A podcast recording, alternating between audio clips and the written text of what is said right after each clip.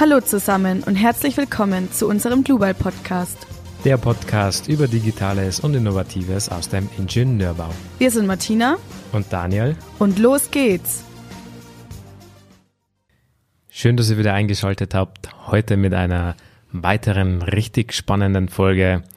Und zwar geht es über das Thema, das Bauingenieure das Herz höher schlagen lässt und zwar die Ingenieursdisziplin im Bauwesen schlechthin, und zwar der Brückenbau. Und heute beschäftigen wir uns mit dem Thema dem Einsturz der Tacoma Narrows Bridge 1940 in den USA. Und los geht's. Es nutzt nichts, jemanden eine Brücke zu bauen, der gar nicht auf die andere Seite will. Auf das Bauwesen bezogen konnte dieser Spruch auch schon öfter angewendet werden – Viele Menschen sind skeptisch vor Brücken und haben oft Angst, darüber zu gehen. In unserem heutigen Fall war diese Skepsis aber definitiv begründet, weil auch der Laie sehen konnte, dass mit dieser Brücke etwas nicht stimmt. Im Nordwesten des US-amerikanischen Bundesstaates Washington findet man die Meeresbucht Puget Sound. Die komplexe Meerenge zu überwinden stellt ein langwieriges Problem dar, weil der Landweg sehr weit ist. Deshalb soll diese Fahrt ab 1940 mit einer Brücke verkürzt werden. Dazu eignet sich besonders gut der Ort Tacoma, obwohl die Breite des Sunds hier auch immer noch ca. 1300 Meter beträgt. Die Spannweite spielt eine entscheidende Rolle. Sie ist der Abstand zwischen den Pfeilern. Obwohl diese Spannweite mit zwei Pfeilern verkürzt werden soll, wird es aber trotzdem eine der größten Hängebrücken der Zeit. Nur die Golden Gate Bridge in San Francisco und die George Washington Bridge in New York sind länger. Der russische Ingenieur Leon S. Moisev soll diese Aufgabe bewältigen. In Amerika ist er ein bekannter Tragwerksplaner mit einem sehr guten Ruf, da er schon bei anderen wichtigen Projekten dabei war, wie zum Beispiel bei der größten Stahlbogenbrücke Bayonne Bridge und der George Washington Bridge in New York. Auch bei dem Bau der Golden Gate Bridge in San Francisco hat er mitgewirkt. Aufgrund des niedrigen Verkehrsaufkommens werden nur zwei Fahrstreifen und zwei Gehwege geplant. Die Tacoma Narrows Bridge ist eine klassische Hängebrücke und Hängebrücken allgemein gelten als Königin der Brücken. Und mit Hilfe von Hängebrücken sind halt sehr große Spannweiten realisierbar. Und eine Hängebrücke besteht aus folgenden Tragelementen. Zunächst einmal Pylon oder auch Pfeiler. Im Brückenbau gibt es keine Stützen, sondern wirklich Pfeiler oder Pylone. Mit Hilfe der Pylonen oder Pfeiler, das ist ein herausragendes Bauteil, an dem die Seile einer Hängebrücke verankert sind oder über das die Tragseile laufen. Und diese Pylone bzw. Pfeiler, die tragen das komplette Gewicht des Überbaus. Dann ein weiteres Tragelement sind die jeweiligen Seile oder Kabel. Die laufen über den jeweiligen Pylonen und leiten die Kräfte, die aus den Hängern, das kommt, das ist das nächste Tragelement, leiten diese Kräfte einmal in den Pylon und einmal in das Widerlager. Ist auch ein weiteres Tragelement. Dann gibt es noch die Hänger. Die Hänger wie der Name eigentlich schon sagt, hängen von den Kabeln zur, ja, zum Fahrbahnträger und diese sind hauptsächlich auf Zug belastet. Sie leiten diese Kräfte, die quasi durch die Fahrbahn kommen, in die Kabel und von dort gehen diese Kräfte in den Pylon oder halt in das Widerlager. Ein weiteres Tragelement ist der Überbau bzw. der Fahrbahnträger. Der trägt erstens mal zur Versteifung der jeweiligen Brücke, aber auch so, dass halt die jeweiligen Personen oder Fahrzeuge darauf fahren können. Dann gibt es noch Widerlager bzw. so ein Ankerblock. Hier werden die jeweiligen Kabelenden der Kabelkonstruktion der Hängebrücke befestigt bzw. festgemacht und die jeweiligen Kräfte eingeleitet. Jetzt kommen wir noch ein bisschen zur Geschichte der Tacoma Narrows Bridge. Schon vor Beginn der Bauarbeiten 1938 wird Kritik an den Abmessungen laut. Welche Abmessungen? Dabei geht es um die Breite des Überbaus, denn der beträgt nur knapp 12 Meter. Die Fahrbahnträger bestehen aus Stahl-Vollwandträger mit einer Höhe von etwa 2,5 Meter.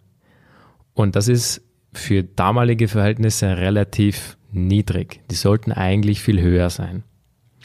Und nach den damaligen allgemeingültigen Regeln für Hängebrücken sieht man nämlich vor, dass für eine ausreichende Steifigkeit dann gesorgt wird, wenn die Abmessungen von Trägerbreite und Höhe in einem bestimmten Verhältnis zur Tragwerkslänge stehen.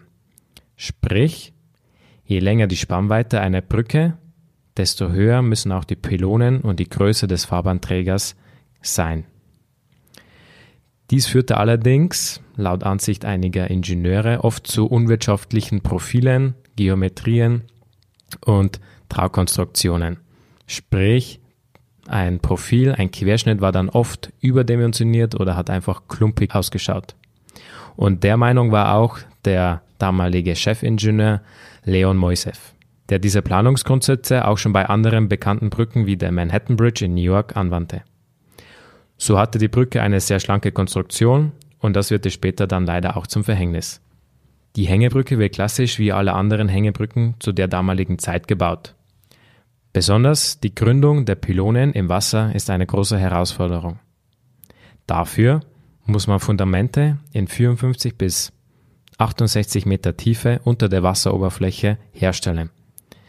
Zu dem Zeitpunkt sind das die tiefsten Caissot-Gründungen der Welt. Was sind Caissot-Gründungen? Dies ist ein Senkkasten, der unter der Wasseroberfläche versenkt wird und dort als Fundament verbaut wird. Während des Einbaus der vorgefertigten Trägerabschnitte an den vertikalen Hängern wird auffällig, dass die Brücke sich bei aufkommendem Wind nicht gemäß den Vorhersagen der Ingenieure verhält. Noch vor der Eröffnung mussten erste Sanierungsmaßnahmen durchgeführt werden.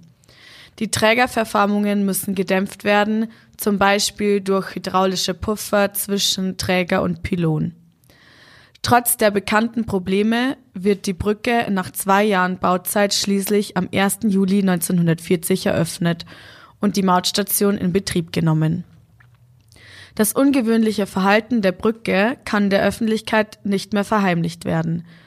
Die Bewegungen sind nicht nur in seitlicher Richtung, es gibt auch starke, wellenartige Bewegungen des Decks in Längsrichtung.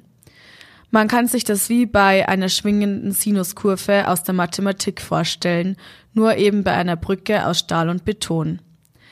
Die Gesellschaft nennt das Phänomen Gallopin Gertie, also galoppierende Gertie.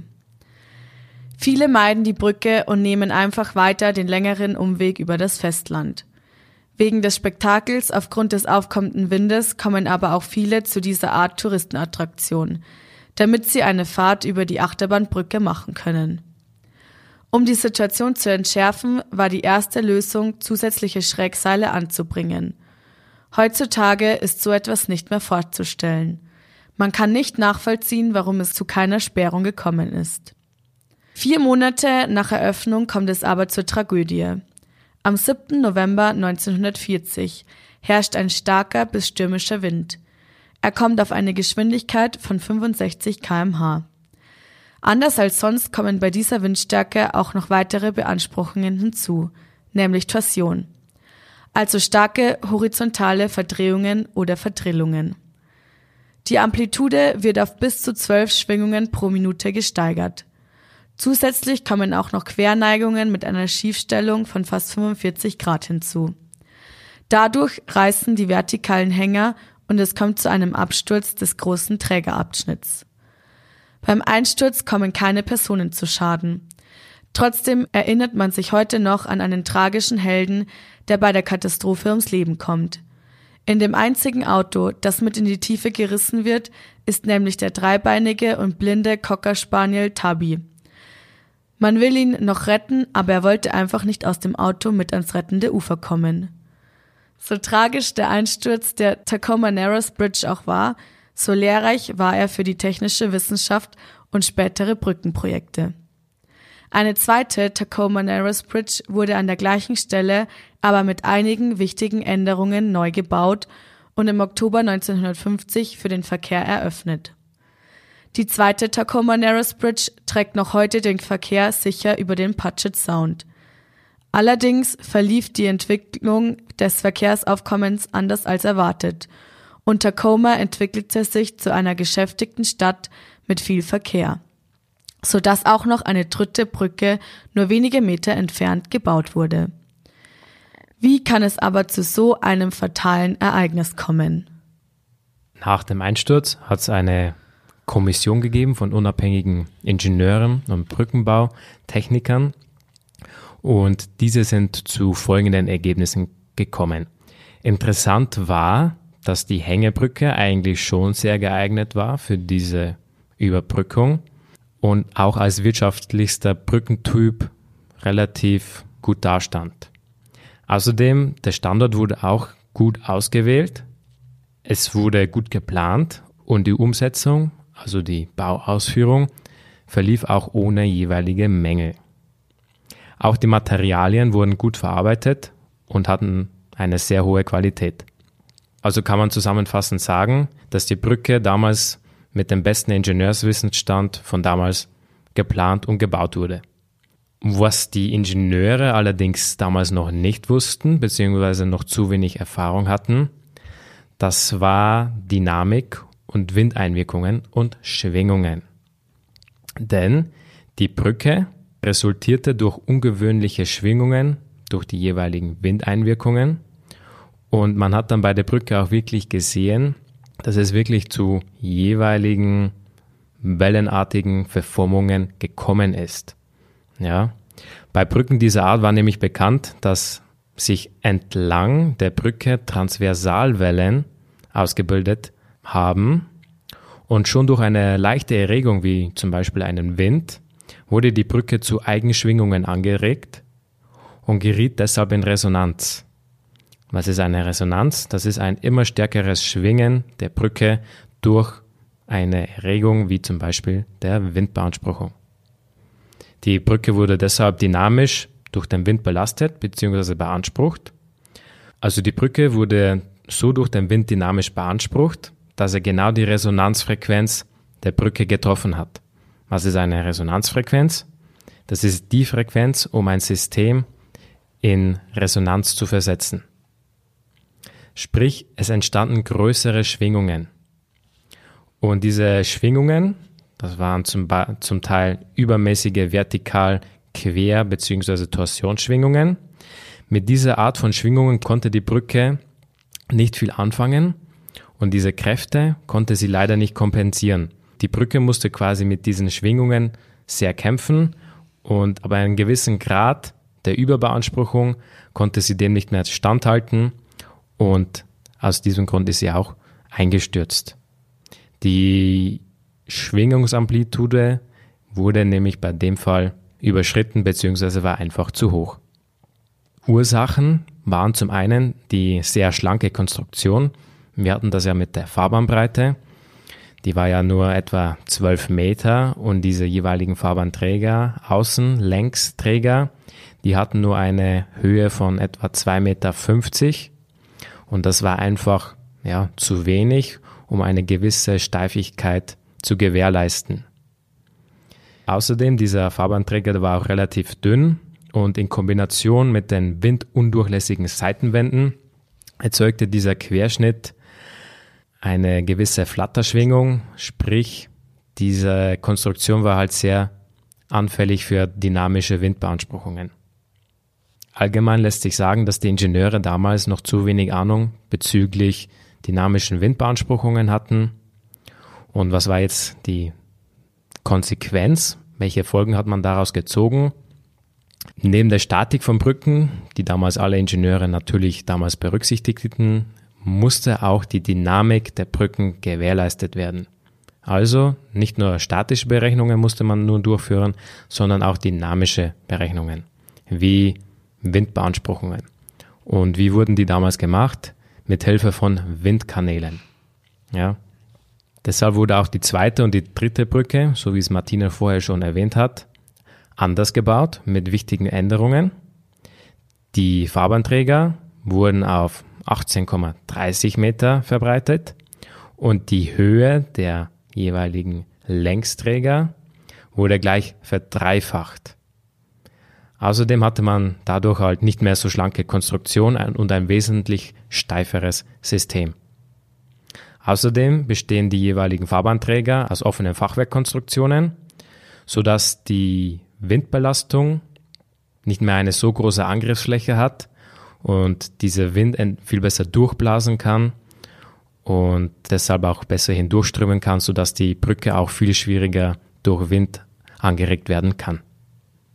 Ja, obwohl es so eine Katastrophe war und diese Brücke einfach in sich zusammenstürzte, war das schon sehr lehrreich für die Wissenschaft und vor allem für spätere Brückenprojekte, weil man hat einfach dadurch herausgefunden, dass man nicht nur die Statik, sondern eben auch die Dynamik berücksichtigen muss. Und dynamische Einwirkungen sind zum Beispiel durch Wind, Erdbeben, dann bewegende Personen, die über die Brücke hüpfen oder gehen. Dann gibt's auch noch dynamische Einwirkungen durch fahrende Fahrzeuge oder durch Unwuchten von Maschinen. Und dadurch kann eben die Tragfähigkeit gefährdet werden und auch die Gebrauchstauglichkeit von Bauwerken. Im Allgemeinen kann man eben sagen, dass die Dynamik die Schwingung von Tragwerken ist.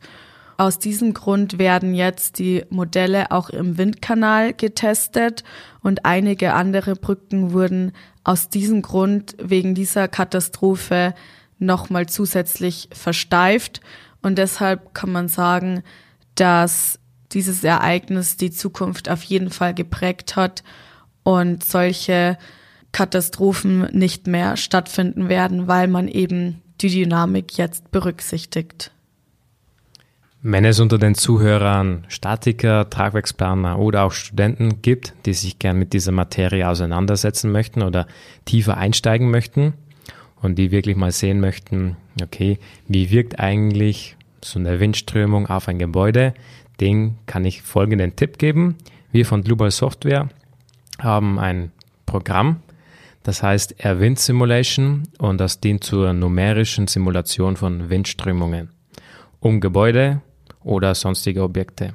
Und mit Hilfe dieses Programms können wir Windlasten generieren. Das heißt, Kräfte, die auf dieses Objekt wirken.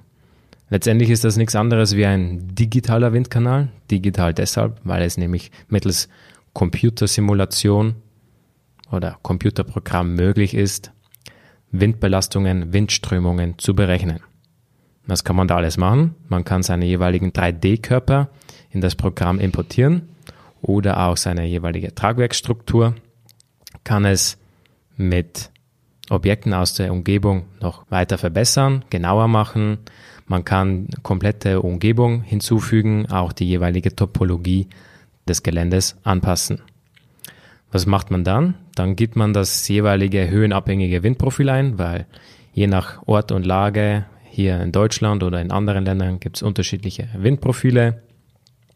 Und dann natürlich noch die jeweilige Windrichtung muss auch berücksichtigt werden, also von welcher Seite bläst nun der Wind. Dann kann man sich die jeweiligen Ergebnisse anschauen. Hier kann ich zum Beispiel die jeweiligen Stromlinien sehen.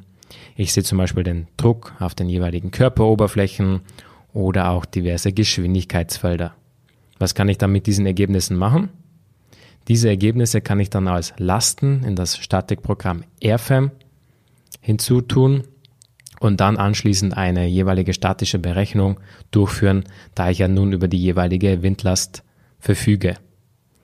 Kleiner Hinweis noch, Gebäude sind ja windumströmte Körper und dabei entstehen durch die Umströmung spezifische Lasten auf Oberflächen und die brauche ich dann auch für die Tragwerksplanung, um eine statische Berechnung von Bauwerken durchführen zu können. Ja, und dann kommen wir eigentlich auch schon zum Ende. Ja, wir hoffen, dass wir euch ein interessantes Beispiel gezeigt haben dafür, dass vielleicht solche Katastrophen auch notwendig sind, um was daraus zu lernen und man eben aus solchen Ereignissen sieht, dass man nicht einfach weitermacht, wie es immer schon war, sondern dass man eben die Berechnungen ändert, damit solche Geschehnisse nicht mehr passieren werden. Und damit verabschieden wir uns auch heute wieder. Wir hoffen, es hat euch gefallen und ihr schaltet beim nächsten Mal auch wieder ein.